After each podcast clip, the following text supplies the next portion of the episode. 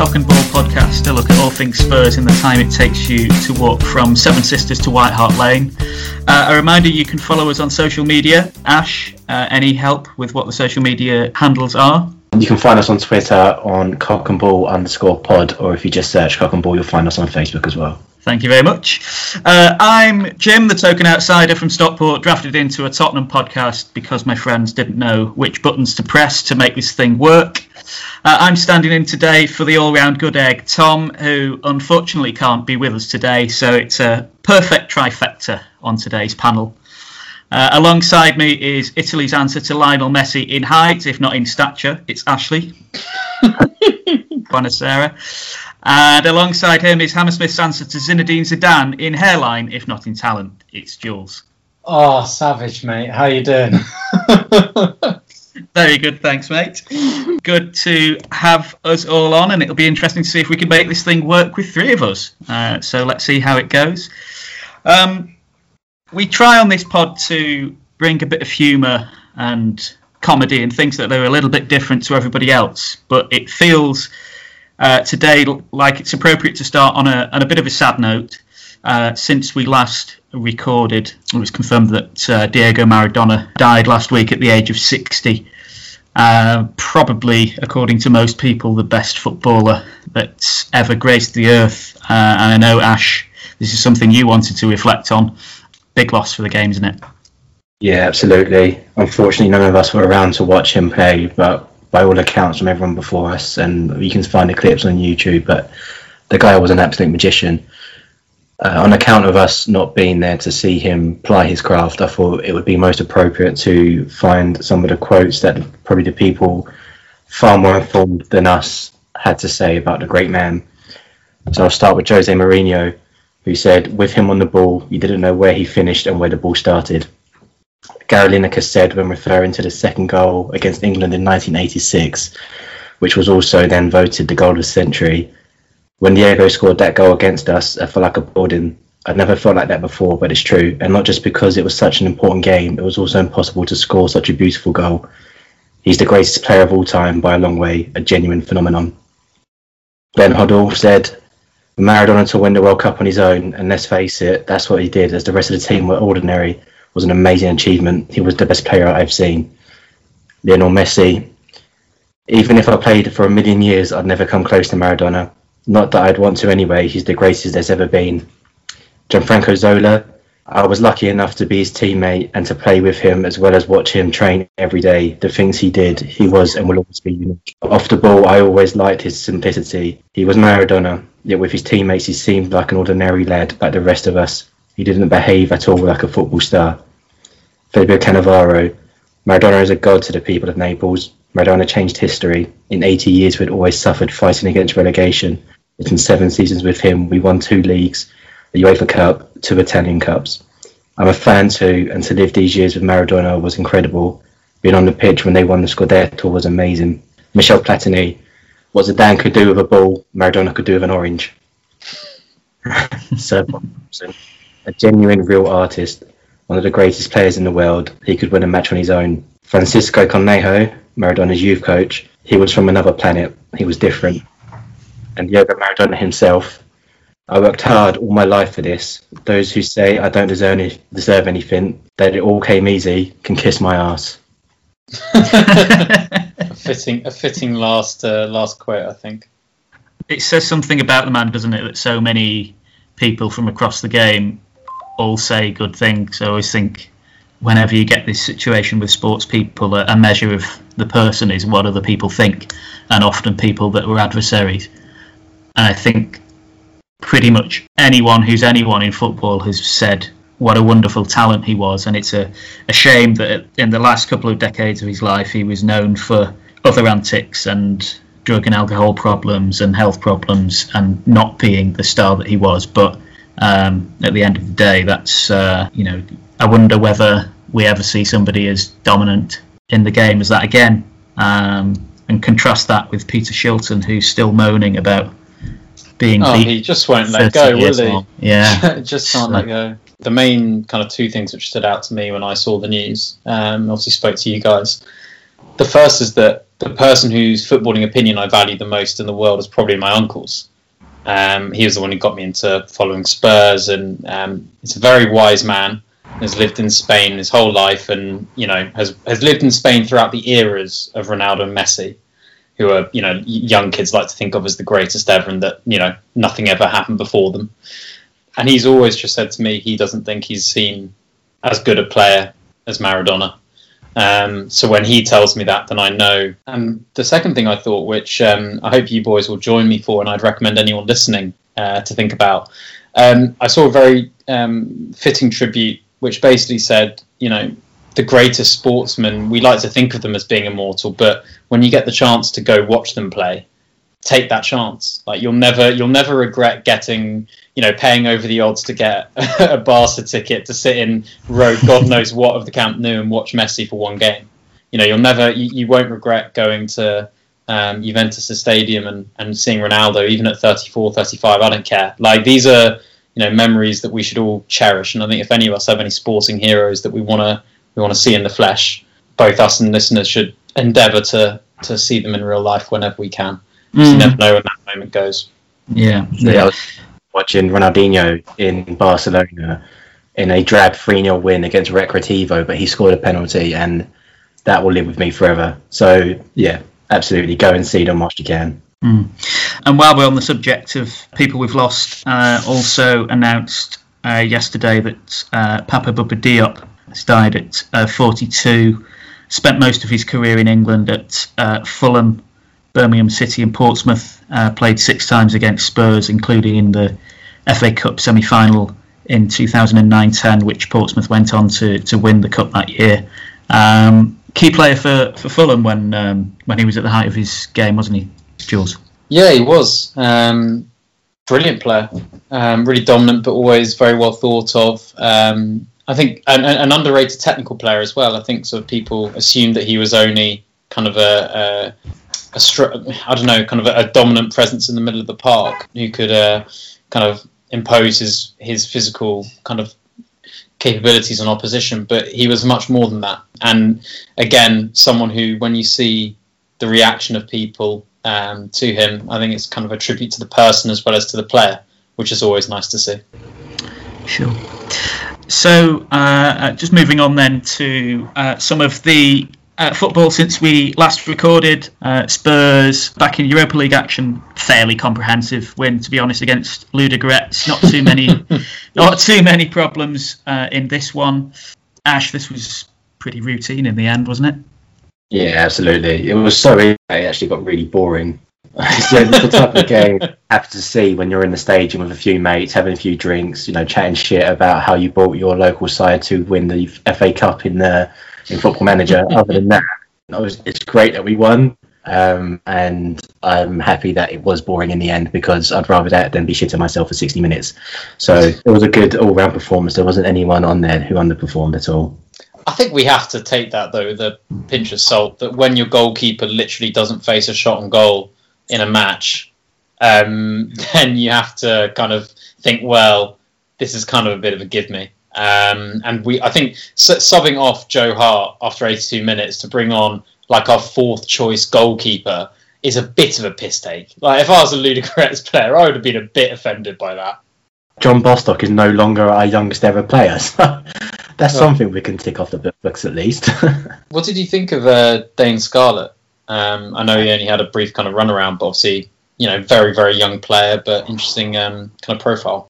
He's going to be a problem, isn't he? He's a great little player. I think he, um, as soon as he starts to build physically, that side of things will make a world of difference. Obviously, he's got a long way to go technically, but I think we'll see massive changes as soon as he can put on a bit of bulk. He's only 16, isn't he? He's just recently turned 17. Oh no, he's, he's still 16, which is, I mean, I don't know what you were doing at 16. And, it makes you and, feel good about your life, doesn't it? Uh, I mean, I mean, Ash still has the socks to tell the tell the tale, but you know, at 16, he was uh, he was certainly not not coming on the pitch for Spurs. Put it that way. Um, bright young prospect. Great to see. Um, you know, Jose trying to give minutes to some of the young players again. I thought Jack Clarke came on. I, I always think he looks promising. I'd like to see him maybe get a chance um, at some point. Um, so no, I think a, a, good productive evening. But the best thing was um, Harry Kane warmed up, sat back down, and then drove home. So it meant that he got an actual week off, which was uh, which was just what he probably needed.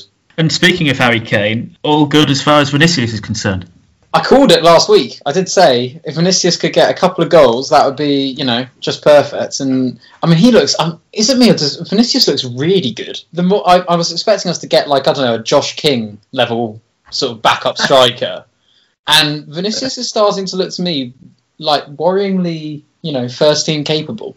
Yeah, the thing that impressed me most was how intelligent he was. I can't remember who crossed in the ball, but the way he controlled it and had the composure to pick out a teammate.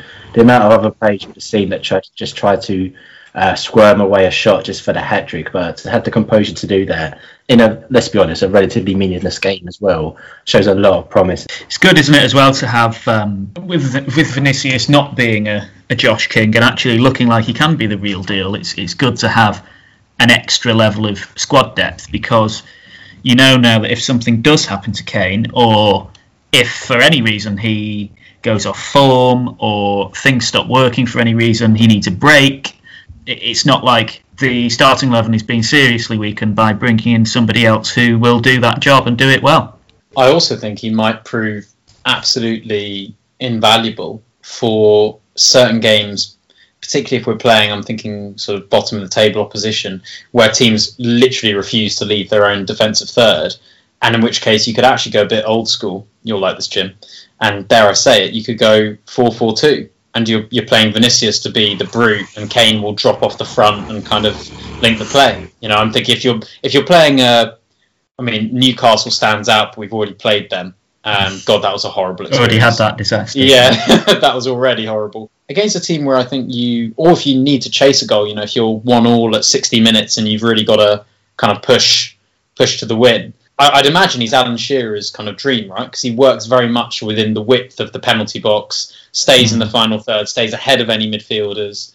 So no, I think he could be he could be really valuable, not just as a kind of alternative to Kane when we want to rest him, but also, as you say, Jim, he could start to actually push as a as an option if we want to mix things up as well. Mm. We haven't seen him against a top side. I still think he's going to be fantastic against those top sides, but don't want to get ahead of myself a little bit. Let's see how he does if he gets a game in the Premier League or in the cups against a, a bigger side. Mm. So, from one uh, ridiculous failure of a club in Europe to another, back in league action on uh, Sunday. I mean, what is there to say about this one, Jules? Um, I think the best way to summarise this game is with a Sir Alex Ferguson quote, um, which was, "You can't win the title before Christmas, but you can lose it." And it felt like both managers just decided, "I can't afford to take a loss here, but a win doesn't really kind of you know open the floodgates, change the season dynamic." So I'm both managers basically came with the "a point will do" attitude and we refused to leave our defensive third, and Chelsea refu- refused to leave their defensive third. and so the game ended out just being Mason Mount passing it from centre half to wing back back to the other centre half. You know, it was a bit bit dull, really. No, at least we didn't have to pay fifteen ninety nine for it, did we? oh fuck that! Um, Let's be honest. yeah, and you're right, Jules, in that it was a fairly tedious game with both sides looking to defend. But I, I would argue that the BTEC Tim Sherwood actually had the better of the tactical back. But you know, one-one, I'll take. Uh, sorry, nil-nil. I'll take it. If somebody offered me four points before City and Chelsea, I would have snapped their hand off. Mm. It did feel like, as well, there was a bit of something to celebrate in the sense that even though it was quite a boring game, it was a bit of a victory for doing some of the basics right. Um, I, I, don't know what, what you guys thought, but for me, I thought Sissoko was was excellent not only in himself but also in bringing the best out of Serge Aurier and taking care of Timo Werner in particular. That was a case of just a job well done. He's a he's a great defensive weapon, isn't he? And actually, I, it was funny. My um my girlfriend was watching it while doing paint by numbers, which if you haven't seen is a is, is a hilariously excruciating experience, but she seems to enjoy it. And she uh, she's Lebanese. She speaks four languages, and she noticed that um, she could hear a lot of French. And every time uh, she was saying, "Who's saying that?" and I was saying, "Oh, it's one of Serge, Tanguy, and Musa." And I know one of the big kind of flavors which came out of the um, the Amazon series last year was how Musa Sissoko is this leadership figure. He's more than you know just a player. When you're playing that holding the field role, if you're helping a right back communicate and helping the number ten feel settled, and then Ndombele is picking up these pockets of space, and at the same time you're blocking out, you know, the Chelsea left winger, who in my in my view is probably their biggest goal threat. Because I, I agree, I don't think Abraham's on the level of like say a Werner or a Ziyech actually, even though I Sissoko took about three air shots in that game and genuinely seems to be a, like a human triangle who just bounces the ball off him in whatever direction he chooses that day, maybe there's actually something to it that he he fulfills a very clear role in the team. He's a clear organizer and communicator. He's a leader for that for that group, and defensively, you know what? I spend most of my Saturdays running around trying to stop, you know, whoever their best player is from scoring, and maybe there's a value to it definitely has a role to play, and he does it really well. I feel a lot more comfortable with him playing on the right side of midfield when, um, or centre midfield when Serge Aurier is playing right back. It just seems to be far more comfortable for Serge, and he's really stepped up his game. To be fair, who knew that a little bit of pressure and a little challenge might be able to help you, you know, up your game. So fair play to Serge. He's been a favourite of yours, hasn't he, Jim? Yeah, I like solid performers. I like players that aren't particularly flashy but are dependable and can do um, can do the basics right because I think they're the linchpins of a team that you need for your creative players, whether, whether they're playmakers or uh, flashy wingers or whoever they are, to have the platform to be able to play their game. And it's just for me, he's one of those building blocks that just allows a team to not necessarily have a head start, but have a solid foundation from which you can hang bits off. He's he's kind of the Christmas tree, and yeah, yeah. You can hang your Heung-min Son. Yeah, Sonny and your Bailey, uh, your baubles that you can hang on. I, I always thought with Aurier, because I remember when he came through. Um, I believe I, I think it was at Toulouse from memory, and he was a really promising young young player because he came through and you could immediately see the athleticism, the tenacity, the willingness to burst forward, um, and I was like, brilliant. This guy's one, going to be one of the best wing backs in Europe. Then he went to PSG, and you don't know how someone's going to do there because because they walk to the title every year. Is it a challenge to play there? Honestly, like you, you don't know how someone's going to be when they leave there. Like I wouldn't take. I think it's Kehrer is their right back or centre half, and I wouldn't take him at Tottenham. You know, would no. would Bernat get in at Tottenham? Maybe not. So you don't know how a player's going to develop there. And then when he came to Tottenham, my brother pointed out to me that one thing with Aurier was that he was always trying to play as if he was still with like Neymar and co. Like he would try and chest the ball back from the goalkeeper, or he would try and make overlapping runs in a certain way. And what he didn't realise was that just do the simple things well. Like this is a division where you're not going to have 70% of the ball in every match. You're going to have to be a little more streetwise. And maybe it's taken a bit of time, and maybe it's a bit of Musa Sissoko getting involved. He also had some very sad news with uh, his brother was shot earlier this year, and you know there's clearly been a lot of emotional maturity for him. But maybe between all these factors, Sissoko might help him have a better 28 to 31 than he did 24 to 27. Do you know what I mean? Is that mad, or is that is there a logic? No, I think there's a logic, and you often see at, at pretty much every level, don't you? You see players that sometimes when they're on their own or they're in a particular partnership, they either go into their shell mm. or have to play in a particular way that either exposes their weaknesses or makes them do things that doesn't necessarily bring out their strengths. I'm thinking if you're a particularly sort of progressive thinking a defensive midfielder, but you hmm. know behind you that your centre half hasn't got any pace, um, or positional awareness, then you're often going to have to drop back and and not really think about the attacking part of your game because you're carrying somebody else. But then there are other partnerships where two players can complement each other perfectly because the the strengths of one cover for the weaknesses of the other. And I think you're right in that situation. We might yet see the best of him because he's in an environment where he's not comfortable, but he's he's able to know that he can uh, he can work on the strengths of his game. Absolutely. Speaking of having to cover for centre backs, we saw Rodon come in for his debut. I know there was a bit of chat in the WhatsApp group before. Jules, what did you think? well, I, I may or may not have described him in quite derisory terms uh, in the WhatsApp group. Um, no, look, I, my gut instinct with him is that I don't think he looks. I, I think he got through this game okay, but I don't think he looks like a Champions League level defender at any point in his career. The two things that stood out for me were one that he's incredibly bad on the ball, and it's one thing to make simple passes not under pressure, but I think his first touch he tried to carry the ball wide, and he realised Tammy Abraham was within about five meters of him, and tried to pass up the line and just spooned it into touch.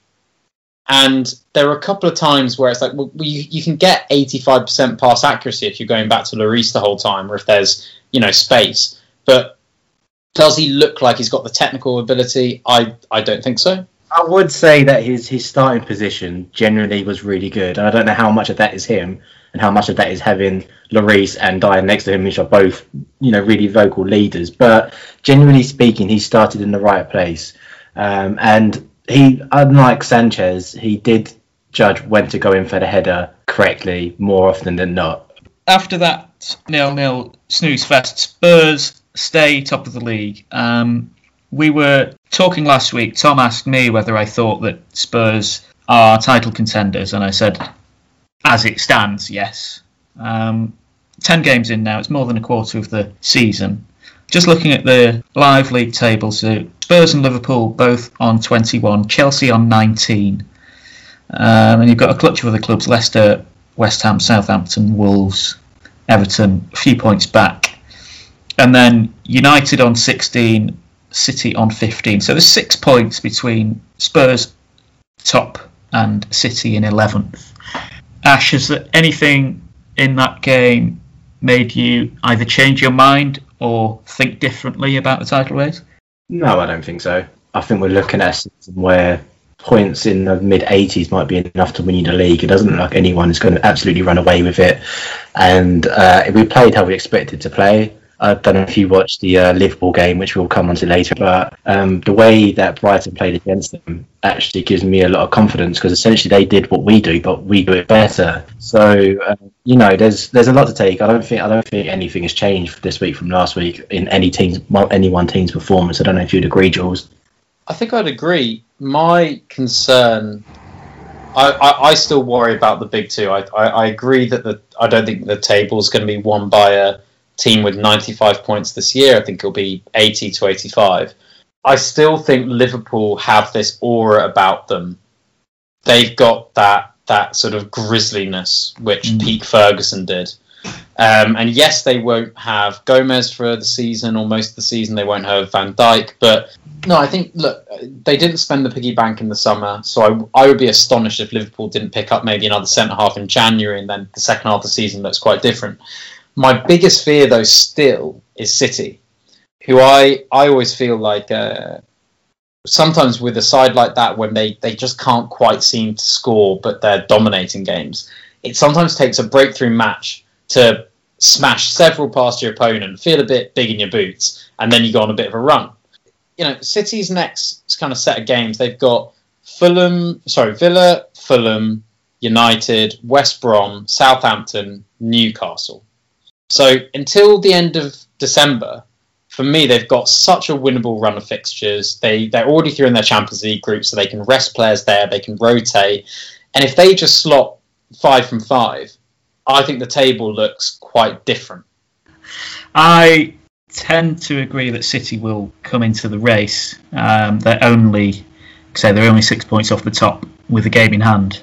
I don't see them winning five on the spin, but frankly, I don't see Spurs, Liverpool, or Chelsea winning five on the spin either. So it, it's tight, but it's that makes it interesting, doesn't it? So uh, all the better for it, I suppose.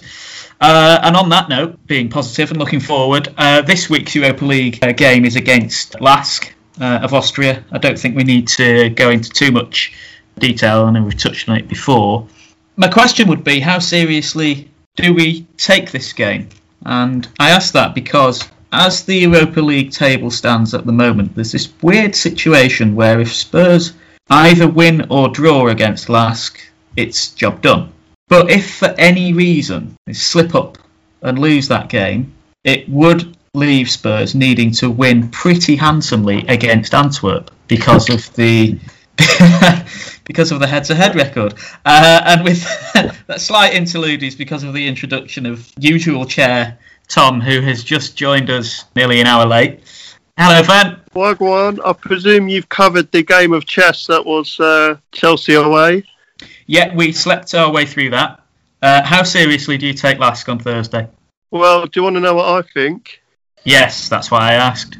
Okay, it's going to be a piece of piss, isn't it, lads? It's just going to be like Ludogorets, but probably with a higher scoreline. Do the biggest game is going to be the Antwerp game because of the head-to-head, which I think you were talking about before I turned up. Yeah. I, I couldn't agree more. I also think in the Europa League, the, my only kind of caveat is that the first knockout round can be a bit of a buy if you top your group. So personally, I wouldn't be opposed to making sure we, we deal with matters on Thursday because if it means your your first you know knockout match in what would it be February is really really easy. Yeah, let's let's go. Let's let's turn up. Let's rip them to pieces and move on to to pastures new. Very well. Uh, speaking of uh, pastures new, Arsenal continue to be an absolute shambles, uh, which brings us on to the North London derby. Who wants to take the floor for this one? I don't know if anyone's seen the most rendition of Arsenal fan TV. Absolutely hilarious. It's paramount that they're going to get stuffed, and I love it. I absolutely cannot get enough. I will snort it until my heart stops. I mean, look, uh, on the face of it, Arsenal are absolutely dire this season. They genuinely look like a mid-table side at best. Often with derbies, we talk about things. All the cliches come out about form going out of the window and the heat of the occasion taking over. Jules, is that going to happen this weekend, or is there clear blue water between these two sides? I do think there's clear blue water. Um, I think the levels in in all departments of the team, it's quite quite obvious at the moment. My big concern would be that as much as we like to to piss about and sort of think, well, fans don't matter, and you know, is it still a derby if you don't have fans in the stadium? For those players, it very very much is. Um, and if you're Arsenal, you know, you, you never know how a game's going to go. What you know, what if Xhaka, who's got a particularly nasty streak in him, the the slow, fat, lazy left footer. Speaking as a slow, fat, lazy left footer. Um, but if you know, if Xhaka goes through the back of Harry Kane's calf, how does the Tottenham team react to that? You know, does it kick off a bit? Is there a bit of edge to the game? I think we have to bear in mind. I, I think the key to winning this match actually is to go into it knowing that particularly as an ex-Arsenal player, Arteta's going to have his team riled up. They've been piss poor. They know they have been. The manager's an ex-player for the club. They're going to come out and they're going to be aggressive and shitty. And when you've got midfielders like um, Ceballos and Xhaka, and you've got youth team players in there who have grown up with that rivalry, that's a lot of aggro, but it's got a very, very, very sharp cutting edge in the form of Aubameyang and he's pace, and that worries me with Rodon. So that is my that is my fear is that we need to go into it, stay above the, you know, the angst and the aggro, and just do our thing. You know, Højbjerg should dominate that midfield area. You don't want to get in a slugfest. You want to keep things professional and actually play good football. I'm not expecting it to be a fun game. I'm expecting one or two goals to, to to clinch it. And if I'm honest, I feel we're more likely to score those goals.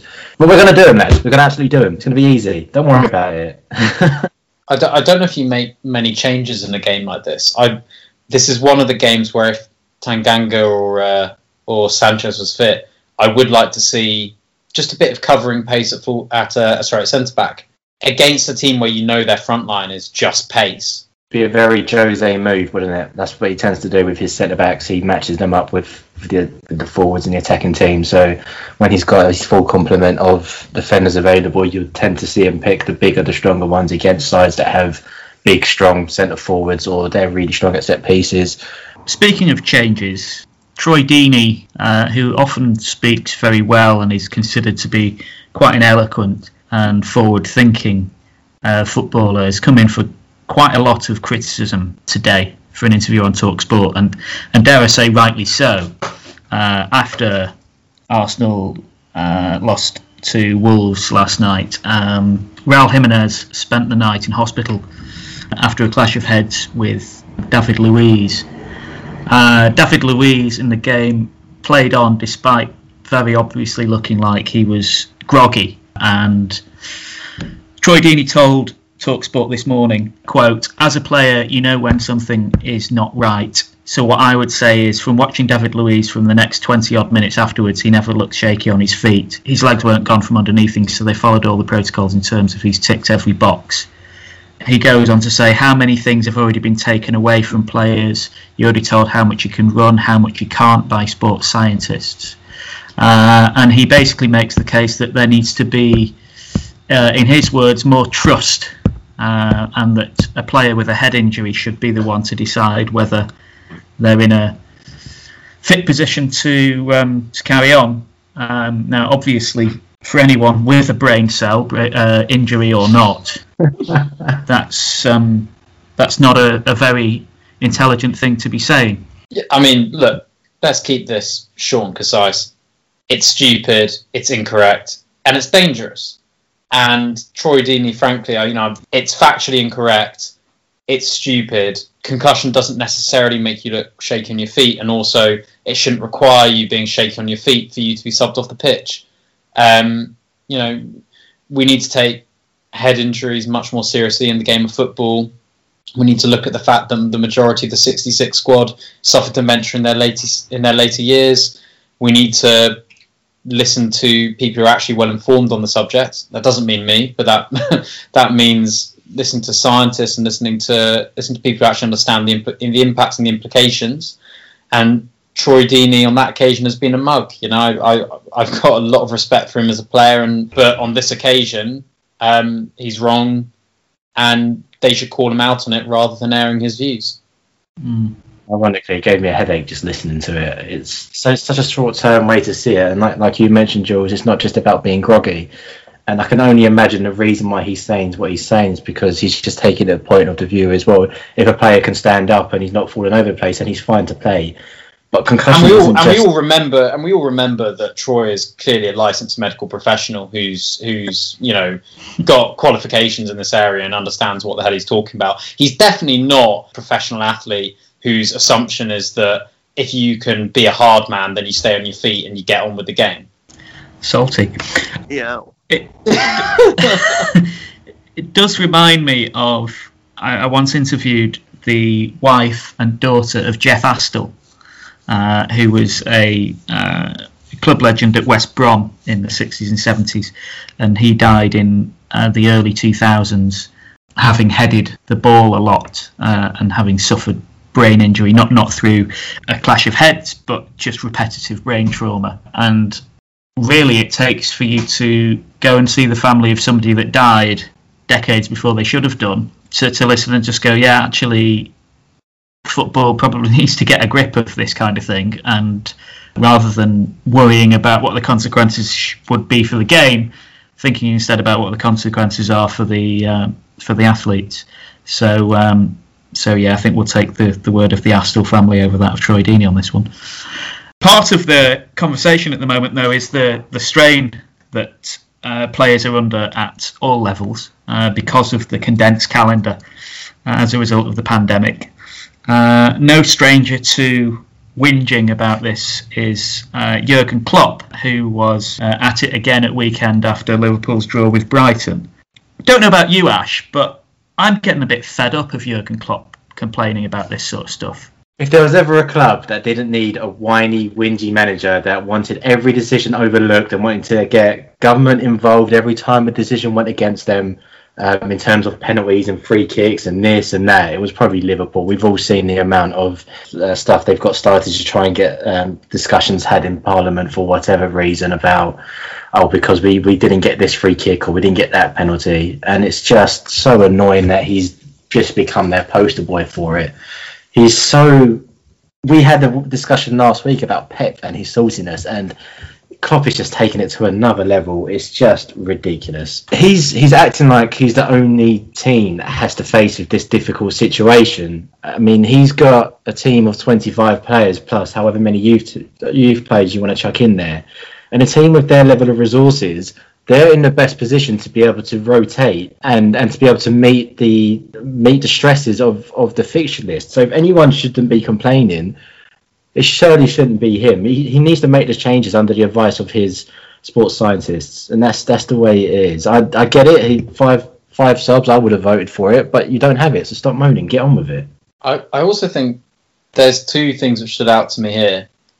The first, I, I completely agree with you, Ash, that with the squad they've got, the reason that they're playing the same team every week isn't that they've got 15 people.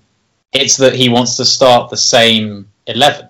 So if you really care about your player welfare, then don't get don't start Robertson. Start the other lad you brought for 12 million pounds in the summer. I'm sure there's plenty of clubs who would just be delighted to have 12 million pounds right now. Let alone 12 million pounds on a backup left back you only want to bring on for the final 20. Mm. You know, if you really care about player welfare, rotate your players. Yes, it's not. You know, yes, that would be easier if you had five subs, but if you don't, then you can't blame the rules for being what they are. And I think Chris Wilder's actually got a point. If he's the one saying, "Well, five subs lets you start your better players week in week out," well, yeah, he's right because Robbo starts every match, because Trent starts every match, because Van Dijk, when fit, starts every match. So, you know, you're he's kind of shooting at the wrong person. Every team has these uh, kind of pile-ups at the moment, and I think you're both right uh, in what you say. I, I agree with everything um, from the both of you. I was just looking at, at my own team's fixture pile-up because we've had three weeks off because of COVID and gone further in the FA Cup than uh, National League sides are generally accept, expected to go. Uh, in December, we are due to play on the 5th, 8th, 12th, 15th, 19th, 22nd, 26th, and 28th. And then there are seven fixtures in January. Do you need a backup left back? Our manager just said, you know what? We are where we are. It's not ideal. The squad will be stretched. We'll have to rotate, but you just get on with it because that's the world we live in. Wouldn't it be a bit more refreshing if a few more people were just like that? Agreed. Before we uh, wrap this thing up, given that Fen is here, uh, But I haven't told you my opinion on uh, why I'm an expert in head injuries. What this pandemic has taught me, Jim, is that because I've got a double science award in GCSE science, I'm now an expert in science. you're an so- epidemiologist. well, that too, but um, a ph- physiolo- physiologist, yeah, I'll go with that, and um, a Every- every good neuroscientist. Every yeah. good I mean, can't say his own profession. yeah, but like someone put it in a Facebook video, so I understand it pretty well. I don't really know why someone would lie to me on the internet. So I think Troy Deeney must therefore have a point. So, moving on to a bit of trivia. Uh, we're recording on the 30th of November. Can anyone tell me uh, which momentous Spurs game happened 63 years ago today? Is it Spurs Arsenal in our title winning season by any chance? No. Well, let's do some maths here. Like, Jules' quick maths are way off because Yeah. the, the year's ending in one. Um, I've had a beer. Six- 63 years ago is what, 30th of November 1957. I'm a manager or Something to do with Bill Nicholson, I don't know. Just a league game that was uh, was of interest. It was uh, at Old Trafford. Manchester United three, Spurs four. At the time, United were third in the league, and Spurs very much weren't. Uh, they were without an away win all season at that point. Uh, United went one 0 up, but then Spurs scored four goals in the space of 25 minutes to go four one up. Uh, had a bit of a wobble at the end, but held on for the win. A hat trick in that game was scored by a chap called Bobby Smith, who that season ended up with uh, weird, ended up being Spurs' top scorer with 36 league goals, which was broken uh, by Jimmy Greaves five years later uh, when he hit 37. So there you go. Don't you feel enlightened now you know that? Uh, so uh, before we wrap this up, then uh, two games for for us to think about. Score predictions for Lask first of all. Tom. Is it away at Lask? Yes. I'm still going to say 5 0. I'm feeling confident this week. I'll go 3 0. I'll go 2 0.